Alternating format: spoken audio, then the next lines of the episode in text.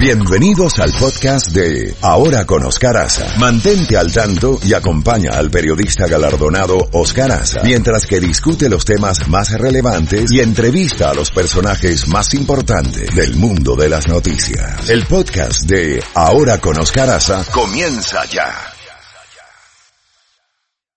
305-447-2502. Somos tu solución. Oye, este Brian Mayer, descarga la música, una aplicación donde podrás ver, escuchar y sentir la música a otro nivel. Contenido exclusivo para gente única como tú. Descarga la música app ya. Z92 en Ahora con Oscar Aza. Contacto directo con Jacobo Goldstein. 7, 7, 30 minutos. Eh, eh, Jacobo Goldstein, eh, buenos días en este viernes de Bellonera. Y eh, pues tenemos una serie de noticias realmente por todas partes. Como tú dices siempre, está lloviendo parejo. Eh, acaban de anunciar el Premio Nobel de la Paz para Ibi Ahmed, primer ministro de Etiopía. Y este año los Nobel han sorprendido con eh, candidatos que no estaban entre los favoritos. Y vuelve a la, a la vieja tradición de sorprender con el Premio Nobel, dándoselo al dirigente africano que recibe el galardón por impulsar el fin del conflicto fronterizo con Eritrea tras dos décadas de enfrentamiento. Bueno, este es un, esto, esto es una zona que ha estado en guerra, pero hay otra zona más importante para la humanidad. No quiere decir que una guerra no sea importante, pues, aunque sea pequeña. Eh, esta tiene ya dos décadas, pero me refiero que ponen en peligro la estabilidad del mundo y no fueron reconocidos. ¿No es así, Jacobo? Sí, no, definitivamente. Y, y ahorita que tú estás hablando, yo estoy pensando en lo que está sucediendo en la frontera entre Turquía y Siria. Sí, donde señor. Estamos viendo una, una operación militar cuyo objetivo principal es acabar con los kurdos. El grupo que apoyó tanto a Estados Unidos en derrotar a ISIS y a otros grupos radicales islámicos. Y ahora los pobres kurdos están a mano, a merced de los turcos que tienen un poderío militar enorme y, los kurdos no son un- una nación, son un- una comarca donde ellos viven dentro de Siria como, como algo semiautónomo, si se le quiere llamar así, pero Turquía y, y los kurdos han tenido guerra por más de 100 años, son enemigos jurados y en estos momentos el presidente Tayyip Recep Erdogan, o Recep Tayyip Erdogan, se siente que tiene todas las cartas a su favor. Recibió una llamada del presidente Trump, hablaron, cuando terminó la llamada, colgó el teléfono, inmediatamente ordenó el despliegue militar de tropas para poder ingresar al territorio sirio. Primero se iniciaron los ataques mediante aviones de combate turcos y lanzando cohetes y proyectiles desde el territorio eh, turco. Ahora ya hay eh, tropas dentro del territorio sirio en lo que los kurdos verdaderamente fueron tomados totalmente de sorpresa porque creían que Estados Unidos, después del servicio que ellos le habían hecho, iba a estar ahí para, para defenderlos y ahora pues le han dejado, como dicen, eh, la mesa de billar totalmente a manos de Erdogan, que ni corto ni perezoso ha comenzado a tratar de eliminar a los kurdos. Eh, Jacobo, otro tema eh, importante es el arresto de estos dos, eh, por lo menos conocidos, no, sa- no sa- no sabemos si son clientes de Rudo Giuliani, eh, que fueron arrestados cuando iban a tomar un avión. eh, y se habla en la prensa internacional de dos hombres de negocios de aquí de la Florida, nacidos en la, en Ucrania, que aportaron fondos para la reelección que luego se usaron para investigar a Joe Biden eh, allá en, en Ucrania y eh, también donaciones aquí a la campaña del Partido Republicano que llevó al presidente Trump al, al poder.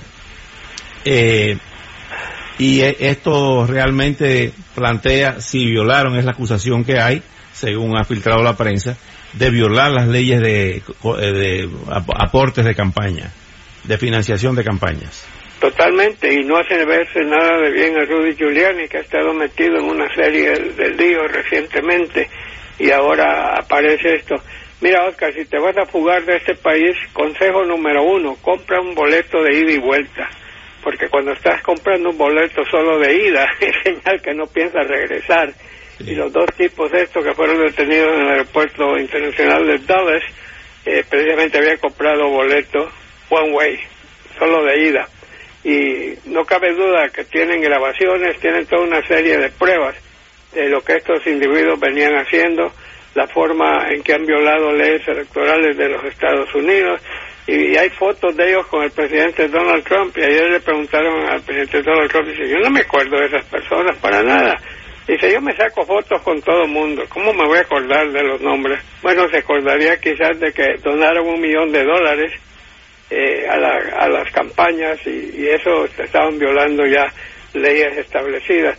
Pero volviendo al tema eh, kurdo, solo para un, un agregado, los republicanos mismos han tenido valor de enfrentarse al presidente, varios de ellos, Mitch McConnell es uno de ellos, nada menos que el, poderoso líder de la mayoría republicana del Senado, pero el que más duro pegó se llama Lindsey Graham, que se ha convertido prácticamente en el gran amigo de Donald Trump, juegan golf casi siempre, cada semana, casi cada dos semanas, y Lindsey Graham salió diciendo, esto que ha hecho el presidente Trump es el peor error que ha cometido durante este gobierno.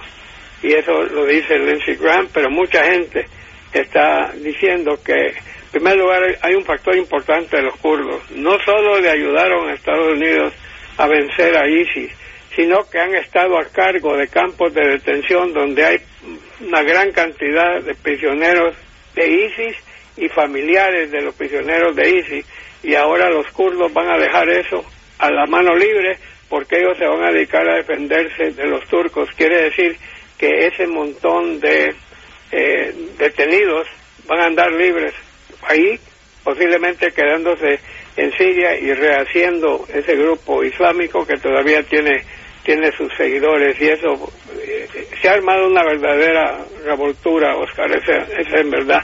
Las Naciones Unidas están pidiendo calma a las partes, pero Turquía siempre ha buscado una oportunidad para deshacerse de los kurdos y Erdogan cree que quizás este sea el momento propicio. Jacobo, como si todo esto fuera poco, con todo lo, el quilombo, como dicen los argentinos, que está sucediendo en el mundo entero, el Consejo de Ministros de España ha anunciado hoy que la exhumación de los restos de Francisco Franco y Bahamonde, generalísimo de España por la gracia de Dios, como decían las monedas eh, españolas, ¿de acuerdo? Y entonces se ejecutará antes del 25 de octubre, según ha anunciado la vicepresidenta del gobierno en funciones Carmen Calvo, tras el Consejo de Ministros. La intención del gobierno de Pedro Sánchez era que los restos del dictador salieran del Valle de los Caídos rumbo al cementerio de Mingo Rubio antes de que comenzara la campaña electoral del 10 de noviembre. Hay quienes están criticando esto diciendo que esto es una eh, desviación, que esto es un, una eh, eh, un, tema un, un, tema para desviar la atención de los graves problemas políticos que está padeciendo España, ¿no? Sí, no, no cabe duda. Óyeme, yo conozco el Valle de los Caídos, e-, esa era una catedral dedicada a Franco, que mina de sal creo que era. Ahí, y, eso, Dios mío, ¿cuándo murió Franco? En 1950 y tantos, ¿cuándo murió Franco? Eh, en 1975. él estaba vivo cuando yo fui con Francis en mi luna de miel, pasé por España, estaba vivo en el 62. Yo calculo que murió ahí por 1968, 70, algo así. Y, ya se había... Y esa 1975, exactamente. Eh, esa tumba estaba lista, se, la hizo, y de veras que parece un palacio subterráneo, Oscar. Y por supuesto la guerra civil española, pues es una marca que no desaparece. Eh, lo único que logró, digamos, eh, el señor Franco es evitar que España entrara a la Segunda Guerra Mundial porque él tenía arreglos y simpatías con Adolfo Hitler. España se mantuvo fuera de la guerra civil, de la guerra, Segunda Guerra Mundial, pero la guerra civil española dejó un saldo de muertos y de, y de enemigos y de adoloridos que todavía no se acaba. Yo he leído varios libros sobre, sobre España y cómo los rusos estaban apoyando a los republicanos, los alemanes estaban apoyando a Franco y ahí ahí usaron los dos usaron armas, las armas rusas y las armas alemanas se pusieron en prueba eh, eh, anticipando la Segunda Guerra Mundial. ha sido algo muy especial y no cabe duda que mover a Franco, los, restos de Franco con cambio de fechas tiene todo el tinte de ser algo político, como tú dices, desviar la atención o, o, lo que sea, pero no es el único país que hace eso, lo vemos por todas partes. También quiero decirte dos cosas, Oscar, tenemos otra cosa curiosa.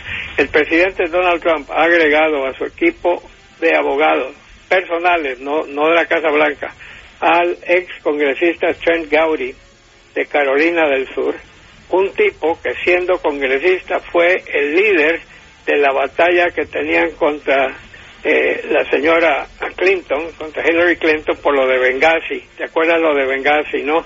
Que murieron varios eh, funcionarios americanos allí. Bueno, Gowdy fue el campeón de exigir que el Congreso tenía derecho de solicitar testigos, solicitar documentos y todo. Nadie más firme, pero ahora se salió, él se salió creo que hace un año y estaba ahí en, Carolina del Sur y ahora regresa al lado de Trump, pero para llevar totalmente la contraria a lo que él defendió a capa y espada. Así que es interesante ver cómo los políticos cambian de cara en un momento de un tema a otro y aquí tenemos pero que es un que es un tremendo tipo eh, Gauri Gauri Gauri tiene pegue en la, ha sido comentarista ahorita de la cadena Fox tiene mucho pegue en la televisión o sea que desde el punto de vista de imagen le va a ayudar mucho a Donald Trump yendo a Latinoamérica Nicolás Maduro ha dicho que los pueblos tienen derecho a la rebelión, apoyando lo que está ocurriendo en Ecuador. Rafael Correa ha revelado que le está cobrando al gobierno de Maduro por asesorarlo. Oiga esto, ¿por dónde vamos? Eh, también continúa el juicio en Nueva York del hermano del presidente eh, Juan Orlando Hernández de, Honduras. Eh, un juicio que se está siguiendo día a día. Vamos a ver, ha habido, como en todos estos, estos casos, eh, declaraciones comprometedoras y la defensa pues eh, tratando de sacar de este rollo a Tony Hernández, creo que se llama el hermano del presidente Juan Orlando Hernández. En República Dominicana hay una crisis política, como ya hemos comentado en esta semana, se dividió el Partido de la Liberación Dominicana, partido a la mitad, uno con Leonel Fernández, el expresidente en tres ocasiones, y otro con el actual presidente Danilo Medina, donde su delfín, como le llaman, eh, Gonzalo Castillo, pues eh, ganó la convención. Y hubo un recurso, una petición de Leonel Fernández y sus abogados para impedir la, la proclamación de Gonzalo Castillo. Esto lo rechazó el Tribunal Supremo Electoral, de manera que es otra derrota para el expresidente Leonel Fernández. A las cuatro y quince de la madrugada de hoy, la demanda de Leonel Fernández contra el Partido de la Liberación Dominicana. Se está demandando a su propio partido y la Junta Central Electoral y Gonzalo Castillo ha sido desestimada por no acreditar que el daño invocado en caso de producirse sea irreparable. La ley es muy, es muy técnica, muy precisa y no se pudo demostrar que el daño producido, invocado en este caso, es irreparable. ¿Cuántas cosas, Jacobo? Sí, déjame decirte otra cosa seguimos viendo encuestas, Oscar, que están demostrando claramente que el pueblo sí está de acuerdo en que se lleve a cabo una investigación previa a un juicio político. Estamos a favor de la investigación. Pero también estamos viendo en las encuestas que no todo mundo está de acuerdo en que se saque del poder a Donald Trump mediante un juicio político. Es interesante. Pero en cuanto a que se saque, se investigue y se saquen todos los trapos sucios a, la luz, ahí hay unanimidad que más del 50% está de acuerdo con eso. Eh, también tenemos un hecho que otra encuesta de la cadena Fox, esta es la segunda ronda de, ha sido durísimos contra el presidente Trump. El presidente Trump se siente que lo han traicionado se está quejando amargamente de la cadena Fox. Los está a veces regañando, otras veces eh, insultando. Eh, perdón, Jacobo, se está, se está perdóname, se está produciendo en última hora un ataque con cuchillo en un centro comercial en Manchester. Esto es en el Reino Unido. La policía dice que hay varios heridos. Continúan estos ataques terroristas ahora con cuchillo. ¿Qué te parece? De todo hemos visto en los últimos días. En, toda Europa ya no hay un lugar seguro donde no puedan cometerse. Inglaterra ha sido víctima de una serie de ataques, y no, no, no necesariamente ataques de terrorismo foráneo, sino que de ataques terroristas que llevan a cabo sus propios ciudadanos. Esto es increíble. Ayer en Alemania hubo un ataque contra una sinagoga que no pudieron entrar los atacantes, entonces dispararon y mataron a gente afuera. Y por, todo, por todos lados estamos viendo esto. Volviendo al tema de la Fox News, el presidente está sumamente molesto, está, está adolorido, diría yo, porque siempre ha confiado que en la cadena Fox estaba gente ahí, su amigo, que lo, que lo respetaban, que lo apoyaban, y, y lo que ha habido entre la cadena Fox es una división. La parte periodística de la cadena se ha vuelto dura, no, dura es una mala palabra, están revelando las cosas como son, y a veces las cosas como son son duras, mientras que la gente que tiene programas de opinión, que son los que apoyan a Donald Trump, esos están en pugna ya con, con los periodistas de la misma cadena. Y la noticia que ha salido en las últimas horas es que el secretario de Justicia, Bill Barr, se ha reunido con Rupert Murdoch. En las últimas horas, Rupert Murdoch es el mero, mero, el dueño de la cadena Fox. Así que, así que no sé si este es un acercamiento o qué le va a decir, pero me extraña que haya sido el secretario de Justicia el que esté en esto, así que no tengo idea, pero sí sé que le duele mucho al presidente la cadena Fox, que ya lleva dos rondas de encuestas que han sido bastante desfavorables para el mandatario. Jacobo ha subido el barril de petróleo en estos momentos, el precio del barril de petróleo Brent, que es el de el Mar del Norte, ha superado hace unas horas los 60 dólares tras el ataque a un buque iraní frente a las costas de Arabia Saudita. La compañía que opera el buque afirmó que dos misiles lo alcanzaron cuando estaba a 60 millas del puerto de Jeddah y la cotización significa una subida de 1,70 de 1,70% con respecto al cierre de la sesión anterior. El crecimiento similar, subida similar a la que alcanza en Texas el mercado de referencia para los Estados Unidos. Se sigue complicando esa, esa zona del mundo. ¿no? Ha habido varios ataques a barcos cargando petróleo, ¿no? Sí. Eh, que, que más bien se, se culpaba a Irán de haber llevado a cabo esos ataques. Así que est estamos viendo, bueno, y otra, eh, hablando de hablando de petróleo, Oscar, ¿qué, ¿qué te parece eso, no? Creo que lo comentábamos recientemente, que Maduro le está pidiendo a, a, a Rusia que proteja a, a, los barcos, a los navíos petroleros de Venezuela que le están llevando petróleo a Cuba. Sí, esa fue una quiere... pregunta que le hicieron en un programa de televisión a Medvedev y él escurrió el bulto, el bulto, como dijéramos. Esta semana lo tuvimos en, la, en el programa de televisión. Eh, contestó con evasiva Medvedev. Los rusos no se van a meter en eso. Eh, sí, los rusos, aclaremos los rusos saben que más que eso. Medvedev es pupilo de Vladimir Putin. Claro. Cuando Vladimir Putin tuvo que entregar el poder después de dos periodos, por ley, se lo pasó a Medvedev y él se pasó al líder del Congreso. Apenas pudo, regresó Putin y volvieron al mismo cambio. Medvedev, presidente del Congreso, Putin, presidente de la nación. Así que es una persona muy cercana a Vladimir Putin que si hubiera algo que decir lo hubiera dicho y como tú dices, esquivó la pregunta, ¿no? En el, eh, volviendo al tema del Ecuador, eh, policías y periodistas han sido tomados como rehenes en las protestas de los indígenas ecuatorianos. ¿Qué te parece? No sé, ese país está pasando una crisis enorme, pero por el momento las Fuerzas Armadas siguen acuerpando a Lenín, ¿no? A Lenín Moreno. A Lenín Moreno, sí. Eh, ¿Tú... No, no, está, está, revuelto el mundo, Oscar. Es, bueno, es y, en y Cuba no se queda atrás. ¿Tú recuerdas la película El Gato Pardo? Eh, donde trabajó Burt Lancaster. La, no, la, novela, la única novela que escribió Lampedusa fue El Gato Pardo, eh, fue, cuya, cuya línea principal eh, era vamos a hacer cambios para que esto siga igual. Esto ha ocurrido en Cuba. Han elegido como presidente de Cuba, ahora vuelven a, a, a, a la estructura original de un presidente y un primer ministro. Hasta ahora no se ha reunido el Consejo de Ministros para escoger a un primer ministro. Entonces nombraron presidente a Díaz Canel, la mitad de, de, los cambios en la, en la cúpula que se estaba haciendo. Y eh, mm, Miguel Díaz Canel ha sido designado porque nadie lo eligió realmente. Raúl Castro lo puso de dedo como presidente de Cuba bajo la supervisión, desde luego, de Raúl Castro. ¿Qué te parece?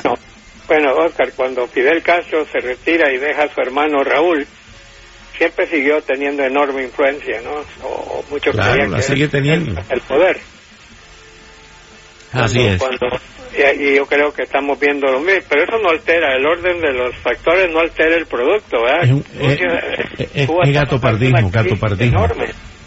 Eh, lamento mucho, ayer no tuve oportunidad de decírtelo, eh, lo que le pasó no solamente a los Dodgers, sino a Kershaw. Qué mala suerte, se enfrentó con dos lanzamientos a dos bateadores y le empataron el juego. Ya estaba muy cansado ese brazo. ¿Sabes qué te voy a decir? Él ha sido el gran lanzador de nuestros tiempos, pero desde que tuvo la operación y estuvo fuera de combate casi un año, no es el mismo. Antes era famoso de que no le conectaban honrones, pero tener a un a una estrella, todavía tuvo un buen récord este año con todo y todo, pero tener a una estrella de la talla de él, que su equipo vaya ganando 3 a 1 en el octavo, y, solo necesitaba mantener eso, y el, el pitcher original le había pichado extraordinariamente, eh, entonces mandan a, a Kershaw y un, un lanzamiento honrón. Siguiente lanzamiento otro honrón. Y ahí mismo lo sacaron y, me supongo la vergüenza y el dolor que él siente. Pero él ha sido una estrella notable, simplemente ya no es lo que era antes y tenemos que reconocerlo todo. Eh, eh, mientras tanto, eh, no cabe duda que el equipo de el equipo de Washington es un equipazo, ganó en buena lid y yo los felicito. Me duele, un equipo muy joven. Los jugadores, pero yo sé perder, como dice el famoso corrido mexicano hay que saber ganar y hay que saber perder. Y ahora vamos, a tener una miniserie mundial adelantada cuando los Yankees se enfrenten a Houston. Eso te iba a decir. Campeón de la Liga Americana. Houston tiene un equipazo. Eso, a eso voy. No se puede perder, no se puede perder, Jacobo, el, el staff de picheo que tiene Houston. No, y aparte tienen a este José Alduve, el venezolano, es un pequeño gigante. Sí conectó ya varios honrones en esta serie. Tienen un equipazo, es la gran verdad. Y, los Yankees tienen un equipazo. Tú sabes que estaba leyendo que los Yankees este año tuvieron a treinta y pico de sus jugadores lisiados en un momento dado. o sea, estaban jugando con las reservas y todo y ganaron más de 100 partidos y va a ser una serie de, de comprar, como tú dices, asientos de primera fila. Sí, señor. Yo le puse al tube el acorazado de bolsillo. ¿Te acuerdas del Bismarck en la Segunda Guerra Mundial? Sí, cómo no. Ahí te están llamando de Honduras. Sí, ya me están llamando de Honduras, así que me despido. Bueno, buen fin de semana, Jacobo, y estaremos en contacto.